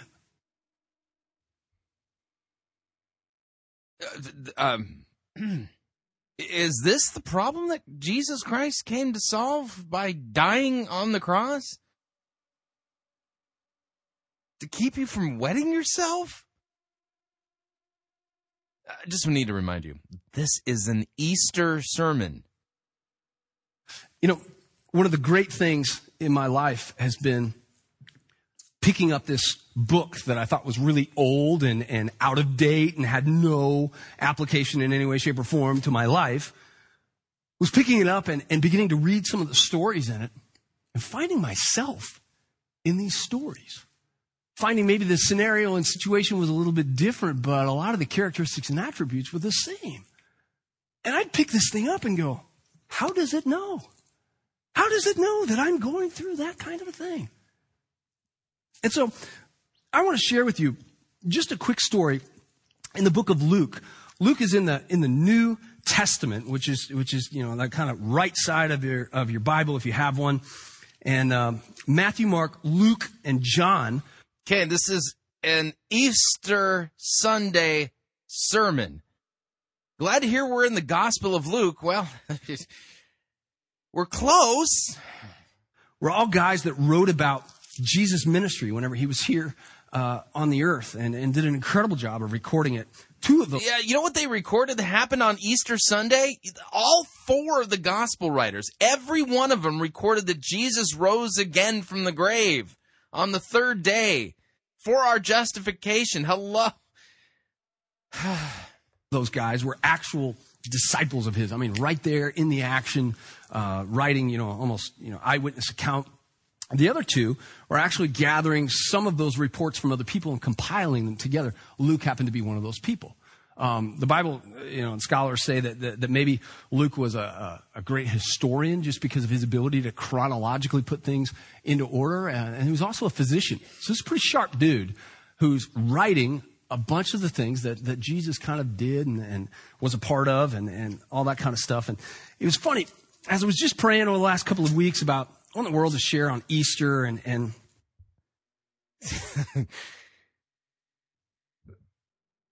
oh man, I'm going to wet myself. Let me play that line again. Oh, my goodness. Oh, boy. Christianity has jumped off a cliff. Hang on a second. Here we go. Chronologically put things into order. And he was also a physician. So this is a pretty sharp dude who's writing a bunch of the things that Jesus kind of did and was a part of and all that kind of stuff. And yeah, right. And you know what Luke wrote about? That happened on Easter. Yeah, Jesus rose from the grave. You know what I mean? It was funny. As I was just praying over the last couple of weeks about what in the world to share on Easter and let me see if I have this right. Pastor, Nathan, you spent a couple of weeks, laboring in prayer. What should you preach about on Easter? What do you think God would want you to preach about on Easter, Nathan? I mean, does anything come to mind when you think about Easter? Anything important? Is there a vague memory in there somewhere about something that has to do with Jesus and what he did and accomplished on Easter? I'm sure that if you were praying about it, God was up in heaven going like this. Pray about Jesus' death and resurrection from the grave. Pray about Jesus. I'm sure God was doing something like... Did you have your hearing aid turned off while you were praying? I think for me personally, Easter is so much more than just a holiday, just a moment. Easter is really something that I carry in my heart every day. It's not just a... Oh, no. What? Seriously, you carry it in your heart every day. Do you think you could preach on it on Easter Sunday? A time to get together, and hunt Easter eggs and eat ham and all that kind of stuff. It's a time to really allow this truth of the stories to come alive inside of your heart. And so I want to share. How is the truth of the story supposed to come alive in these people's heart when you're not telling that story? One of those stories that really, when it comes to shame and when it comes to feeling alone and isolated or even allowing others to interfere with you doing what needs to be done in your life, might shed some light on that. So if you have a Bible, it's Luke, chapter 18. And I'm reading out of the Amplified. When you're here, Eric and I both read out of a number of different Bibles. We love the Message paraphrase. We love the New Living Translation. We love the New International Version, and we love the Amplified. It's just there's all. In other words, you have really no biblical study skills whatsoever. All kinds of different perspectives and different the Message, a perspective. That's one way of putting it. Different ways of translating the same scenes, and I like to read all of them. And just kind of see what pieces and parts can we put together. So today I'm reading out of Luke 18, and I'm around verse I'm around verse 35. So let me. He's on the other side of Jesus' crucifixion and resurrection. Well, at least we're in a gospel story. Yay! Let me just read the first part of this, and I want to talk about this for just a minute. It says, as he, and it's a capital H, so he would be Jesus, came near to Jericho, it occurred that a blind man was sitting by the roadside begging. Now, if you've come to CityCon before, I'm just going to keep stopping. We have this incredible tendency when we read to just try to get done. We try to get through the material instead of allowing the material to get through us. And so sometimes when we read, we're just like, okay, blind guy. Yeah. And if you grew up around the Bible or if you've read any of these stories, you're like, okay, I know where this is going. This dude's going to get healed. I know it. And so you just kind of breeze over stuff and you forget the context and you forget really what would have been happening there. I mean, Jericho, city, Jesus. I mean, guys, Jesus was growing in immense popularity. We're 18 chapters into the book of Luke. Jesus is a pretty famous dude, okay? He's healed people. He's cast out demons. I mean, what is that all about? I mean, he rose from the dead. It's Easter. You could talk about that, But doing all these incredible miracles, and he's saying all these random things. And people are starting to follow this guy. I mean, he's pretty popular. And he's saying some pretty random things. And I still think this is better than the other two. I'm losing my mind, though. I think I'm going to flame out. Popular guy in certain people's minds. He's a very unpopular guy in other people's minds. Those that wanted to adhere to a very strict religious tradition. Jesus was breaking all the rules, talking about being the Son of God, whatever. What? You do all these kinds of things? How can you be the Son of God? So Jesus was becoming this iconic figure right in this moment. So he's not just cruising through Jericho by himself. He's got an entourage, all right? I mean, he is MC Hammer in the heyday with the entourage going on. So he comes... Okay. Jesus is MC Hammer in the heyday. Yeah, Jesus running around in big old fat parachute-like pants going, can't touch this, him and his posse. Jesus and the gang. Jesus and the boys, B-O-Y-Z. Yeah, he was kicking it, you know, kicking it with the tax collectors and kicking it with the hoes, you know, because Jesus in the heyday, man, I can't even do this right now. Comes through Jericho. It occurred that a blind man was sitting by the roadside begging. How many of you have been to a third world country? All of you. Great. See how very not many hands went up with that one? Third world countries have a very almost perspective rocking way of just messing with your head when you see people in such extreme poverty.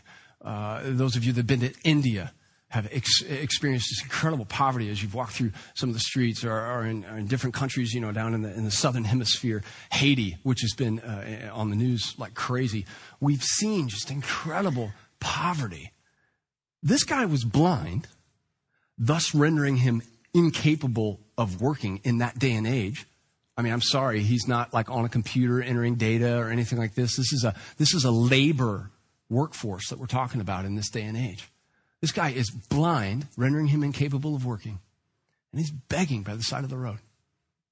Just by the side of the road. And I mean, try to get a mental picture of what that might look like. What does that look like? Maybe you've even seen some of that right here in our fair city. I mean, maybe you've seen that in places. Get a mental picture in your mind of what that looks like. A blind man. And it doesn't tell how old he is, but he was a man. So you got to put some years on him. And maybe he's very feeble. And just imagine the smell and the look and just the whole environment and context of this story. And so there he is, by the side of the road, begging. Verse 36 says, and hearing a crowd going by, again, we're entourage. This guy's famous. Hearing a crowd going by, he asked what it meant. Now, again, guy is begging. Don't worry, we're not going to read a lot of this, but you got to get the feel of this thing.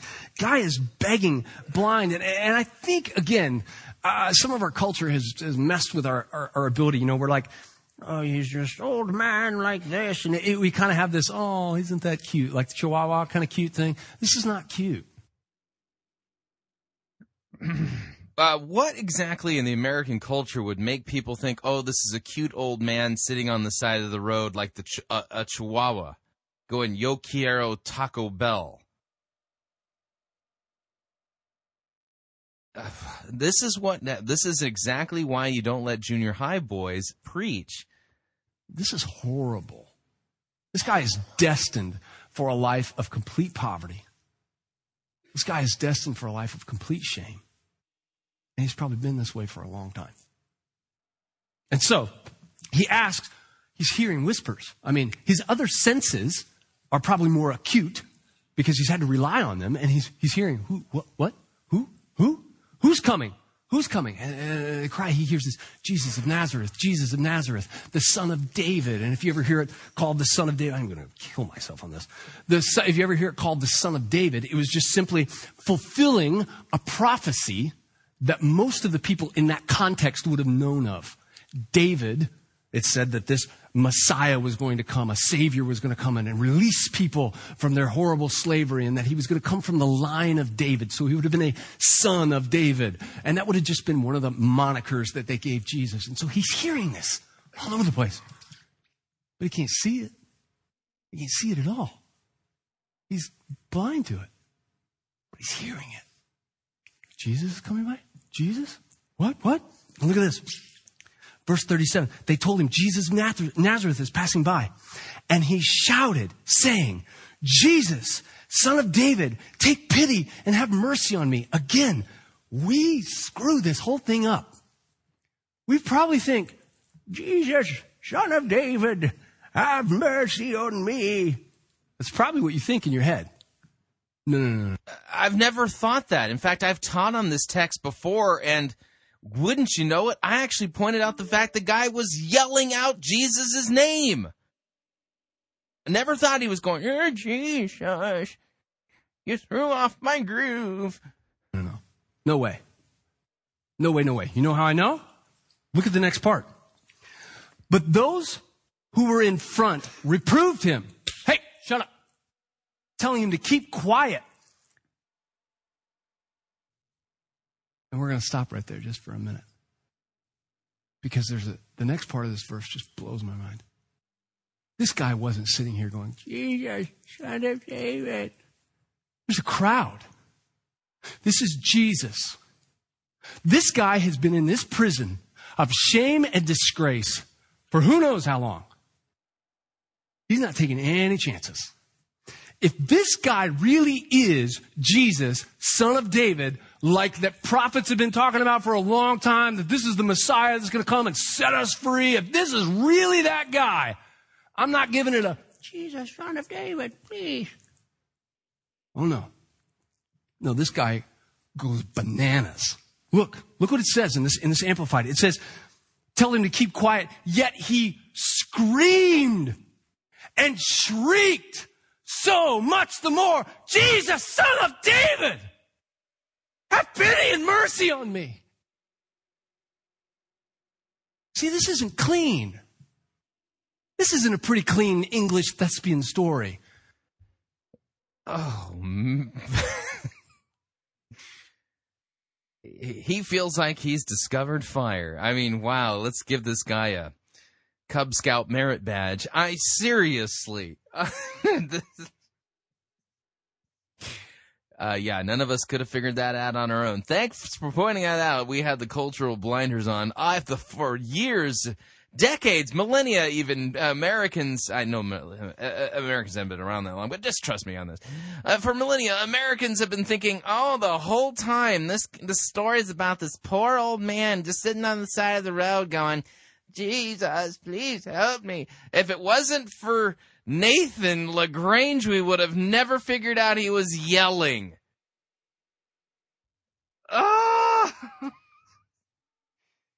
Again, this is what happens when you let junior high boys stand in the pulpit and preach. Actually, it's not the pulpit. It's a stage, but oh, boy. Yeah, and I still think it's better than the other two, but that's just me. Not much, though. By the way, this would be a great time to point out, Jesus, Son of David, have mercy on me. Jesus, Son of David, have mercy on me. That's a great prayer for you and for me. Jesus, Son of David, have mercy on me. See, that's the part that can preach. Let's see if he gets to that part. This is reality. This is a man who is locked in blindness, darkness, begging, and now screaming, wait a minute, the Jesus, Son of David? Whoa! I mean, he's all over the place. Help me! See, for some of you right now, you're like, are talking about Jesus like that? We're supposed to be, I wore nice clothes today because everything's supposed to be proper. You've been fed a lie. Sorry. This is the reality of the story. Don't let man screw it up for you. Don't even let me screw it up for you. Too late. So the point, you took the time, basically, if you came to church and you think things should be proper, actually preaching about Christ's death and resurrection. Yeah, this is just dumb. Read it for yourself. He screamed and shrieked all the more, saying, Jesus, Son of David, take pity. pity and have mercy on me. He is out of his brains screaming. Because if this guy is who he says he is, then he can do for me what needs to be done. And the whole people are going, shut up, dude. Seriously. Shut up. These were the people in Jesus' posse, the disciples. Yeah, we hang out with Jesus. It's our buddy, Big J. They're telling this guy that desperately needs Jesus to shut up. Shut up. He's going by. You're out of order. What are you doing? He's just shrieking, screaming. And you got to love Jesus. You just got to love it. He says, then Jesus stood still. I mean, again, entourage. Blind guys over there screaming to where everybody's going. Everybody's looking, oh, blind guy over there. And Jesus just stops. Stand still. You know, do the Three Stooges, everybody bumping up to it. Blah, blah, blah. He just stops. He looks. Look what he says. He orders that he being the blind beggar, be led to him being Jesus. And when he came near, Jesus asked him. Now again, these disciples that were going, tell that guy to shut up. Tell that guy to sit down. You think it's a prop, don't you?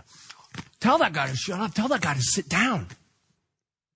Will you tell that guy to... Is he eating something?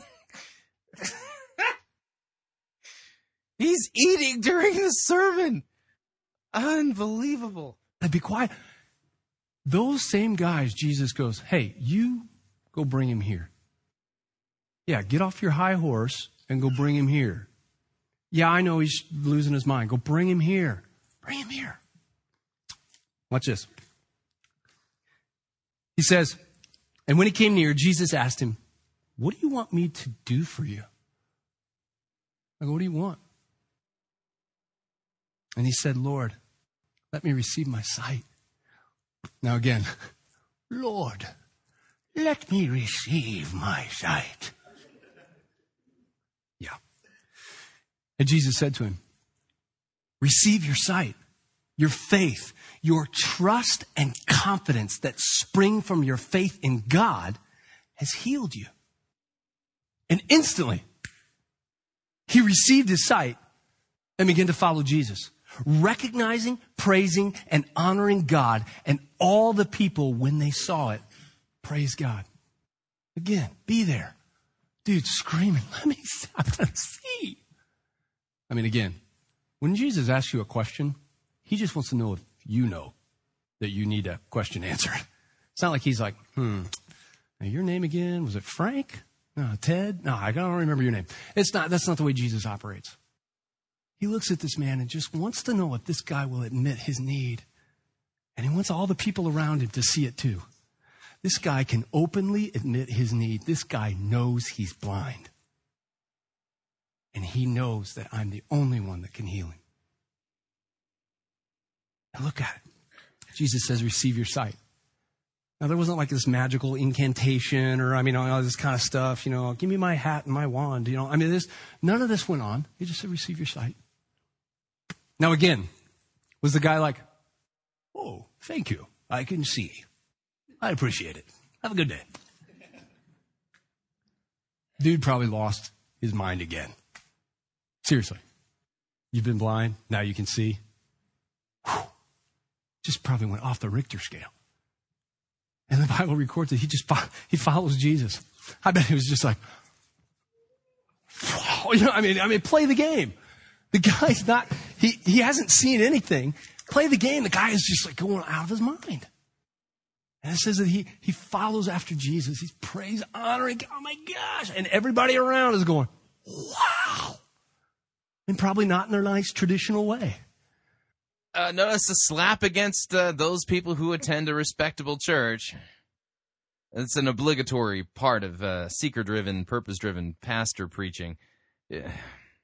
They're all just losing it. All right. Now, what in the world does that have to do with anything? Well, it has to do with everything.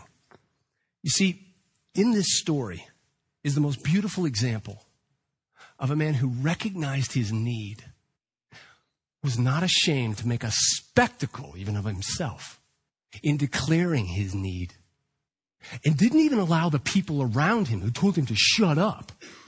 No, to heck with you. Get off me. I'm going after that. This guy was not ashamed at all to come before Jesus Christ and say, I can't see and I want to see. And I know you can awaken these eyes to where I can see again. I know this is thousands of years later, but that same power is still around. Oh yeah, it's here physically too. But I know for a lot of people in this type of context, there is a spiritual blindness that's simply fallen over your eyes for years. And you're beginning to awaken to the fact that you can't really see things as well as you'd like to. But now, for a number of reasons, maybe you're not willing to admit it. Maybe like me, knowing I've got to go do this, I was just embarrassed about it. I mean, Jesus? Like go to church, read your Bible? Is that the guy we're talking about? Ooh, maybe you're just embarrassed. Maybe all the people around you have influenced you incredibly in a totally negative way, going, you don't need Jesus. You just need another wife. That'll solve your lust problem. Go grab you another wife. No, you don't need Jesus, man. You need more money. Yeah, you need more money. That'll fill all that up inside of you. I mean, listen. I found myself at 12 years old in a place of shame in a funny, goofy story. I found myself at 24 years old in a place of spiritual shame in a not so funny, goofy story. I was spiritually blind, and there was only one person who could help me see. His name is Jesus Christ. And I'm not ashamed of that name. And I'm not ashamed to shriek it, scream it. I'm not ashamed of whatever anybody else is telling me around me. I don't care. Because I know, I believe. And because of that, God has healed my sight. There's some of you here today. You've got all kinds of outside influences talking to you, telling you, hey, you don't believe in all that junk. You're going to church. Well, we're going to be just waking up around noon. I used to live that. I know how it works. Listen, don't let anybody stand in the way of this Jesus that is passing you by. He's headed that way. You call on him, he will stop. For what? How are we like the blind man in the story? Tell us about the blindness of our sin, of our rebellion against God, our slavery to sin, death, and the devil. How we're all born spiritually blind. Tell us about the forgiveness of sins, Christ's death on the cross, and his victorious resurrection from the grave on the third day. Tell us how that opens our eyes and heals us of our spiritual blindness. Come on, Nathan. And he'll tell you to come near. And if you draw near to God, he draws near to you. Your eyes will suddenly be open to things that you may never have seen before. And like the man that... Why are we blind, Nathan? You got to tell the bad news. Physically received his sight and went, whoa! Hands and feet. Wow, that's ugly. You know, you may awaken spiritually and begin to see things inside of God's word and go, I never knew that was in there. You may awaken to the way the world works and the systems that go on in here, and you may go, whoa, this has been here the whole time? Yeah, you just haven't awakened to it yet. You're blind. There is an incredible opportunity, not just here on a Sunday morning, but each and every moment of your life to call out to Jesus Christ. And not in some modest way, but in sheer desperation. Shrieking if you need to, screaming if you need to. Jesus, Son of David, have mercy on me. Me. Help me to see. I'm tired of being blind. I'm tired of being a beggar. I want to see. And because our King is so gracious, he will stop and he will allow you to receive sight. This is true. Explain our blindness. What is it? Give us that desperation that we need to shout out to Christ and beg for his mercy. Son of David, have mercy on me. Show us how we're all blind naturally and need this great Savior to stop and give us sight. It's got the right theme, even though this is not even a kosher Easter sermon at all. But man, he's blind to the thing he needs to be talking about. Now, I'm going to ask the band to come back up here. Oh, no. Here comes the sappy music. Listen, you may be like, oh, okay, that's great for the person that doesn't believe in Jesus. I'm so glad I came to Easter. You know what I found in my life? A lot of times, we who have maybe been walking with Christ for a while in his entourage, one of his disciples, are some of the worst barriers at allowing other people to come and see who he really is. We jump up on our traditional high horses. We get all up in ourselves. And somebody who desperately needs him is blocked by us. I've done it. Like the way you're doing it now?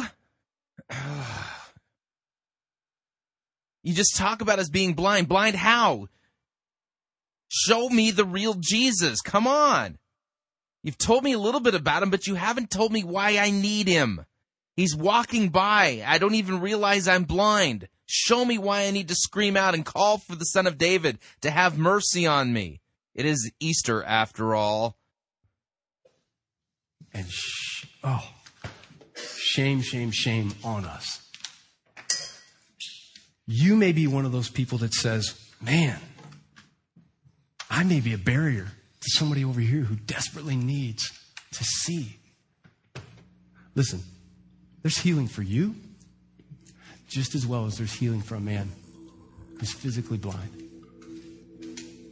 That's the cool thing about the kingdom of God. You can't escape it. You won't find yourself living outside of the realms of its ability to draw you in to your desperate need for Jesus Christ. You see, that blind man begging by the side of the road, he couldn't see with his eyes, but he felt it here.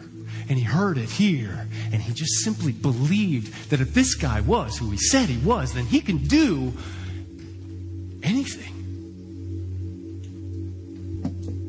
And he believed it enough to simply call out. Say, Jesus, Son of David, have mercy on me. We'll let these guys play a little bit. And again, I'm not sure where you find yourself in the story. Okay, let me help you out here. I can tell you how I find myself in the story. I am the blind guy. By nature, I am blind to my own sin. By nature, I am blind to just how unrighteous I am and the holy King of Israel. Son of David, prophesied in the Old Script, in the Old Testament. Jesus Christ, King of Kings and Lord of Lords, is walking by. And I know my sinful and wretched condition before God, that I don't stand a chance of being able to stand before God and not quake in my boots and then have him toss me into hell, because that's exactly what I deserve. I know I'm blind. Son of David, have mercy on me. It's so similar to the prayer of the tax collector in the temple, in the parable of the Pharisee and the tax collector. Lord, have mercy on me, a sinner. You see, Jesus doesn't only give healing to blind people that are physically blind, but he gives healing to blind people who are born blind deaf, can't see, and don't understand, who are at war with God. He gives them sight and raises them from the dead. That's me and that's you. So, yeah, I can shout out, Son of David, have mercy on me. That is my prayer every day. There, how's that? Could you do that one? But he can heal the physically blind or the Pharisee that lives in spiritual blindness as well. Jesus, you truly are all that we need.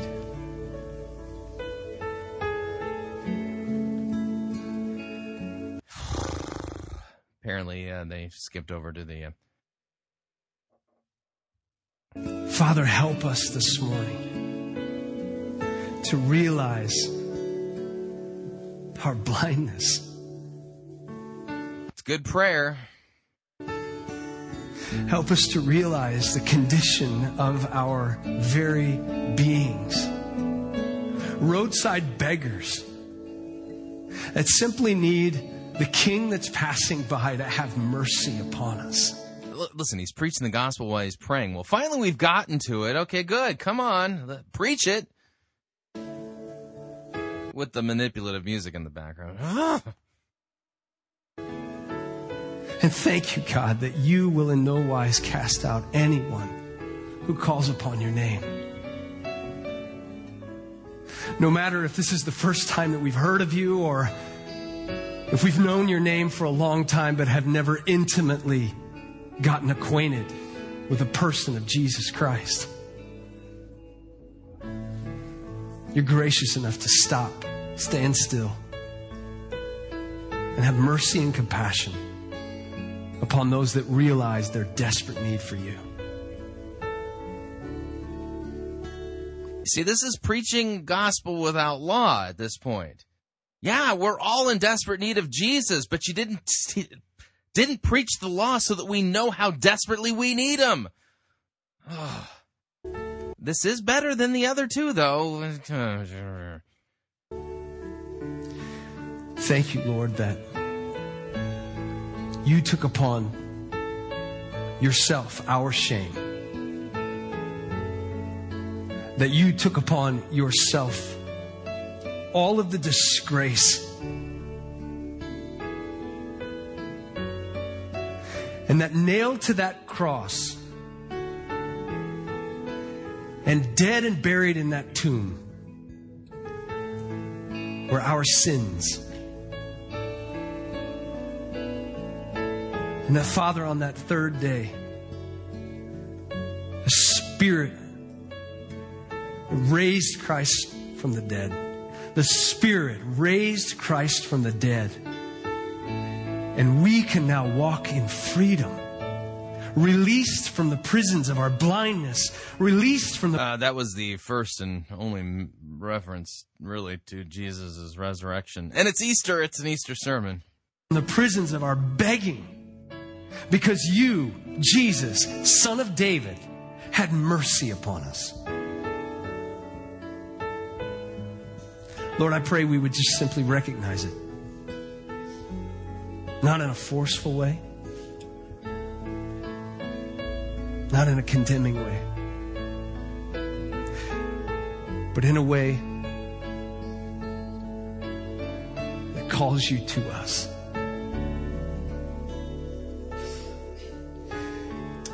Lord, I pray for each person here. Okay, I'm done. Just... I have to go shower after that. Ugh. So there you have it. I just couldn't limit myself to, 5 contestants for this year's worst Easter sermon of 2010. So there we had 3 contestants all in a row, and whoo, stinky sermon trifecta-palooza. Man. I am not kidding. I'm getting off the air. I'm going to go bathe. I might even go work out for like a couple hours to get that out of my system. Whoo! At least one more tomorrow to end off. So, haven't decided who's going to be the final contestant. One of the ones that's in the running, though. I haven't decided which pastor is going to be the final contestant. One sermon that is in the running is a sermon on the rapture on Easter. I am not kidding. I'll make that decision tomorrow. Don't know if I'm going to play that one, though. We're rapidly approaching the end of another edition of Fighting for the Faith. Need to remind you, as entertaining as this show can be at times, we depend upon your generous financial gifts and contributions in order to continue to bring this outreach to you. You can support us financially by visiting our website, fightingforthefaith.com. When you get there, you will find two friendly yellow buttons. One says Join Our Crew. The other says Donate. On the Join Our Crew button, when you click that, what you're doing is signing up to automatically contribute a mere $6.95 every month to Fighting for the Faith. And that basically, when we get to 1,000 listeners, and we've got a little more than 300 left to go, when we get to 1,000 listeners, then that guarantees at least we're able to pay our bills on a monthly basis. So this is important. Bill paying, mucho importante, because we do not have the ability to run in the red. So, and we are, we're currently running in the red a little bit. So that's something to consider. And, of course, if you'd like to contribute, decide the amount yourself, you can do so by clicking on the Donate button. It lets you securely specify the amount you'd like to send to us. Of course, if you'd like to do it the traditional way, you can do so by making your gift payable to Fighting for the Faith and sending it to Post Office Box 508, Fishers, Indiana, zip code 46038. All right, what'd you think? We'd love to get your feedback. You can email me. My email address is talkback@fightingforthefaith.com, or you can ask to be my friend on Facebook, facebook.com/Pirate Christian, or you can follow me on Twitter, my name there, Pirate Christian. Till tomorrow, may God richly bless you in the grace and mercy won by Jesus Christ and his vicarious death on the cross for all of your sins. Amen.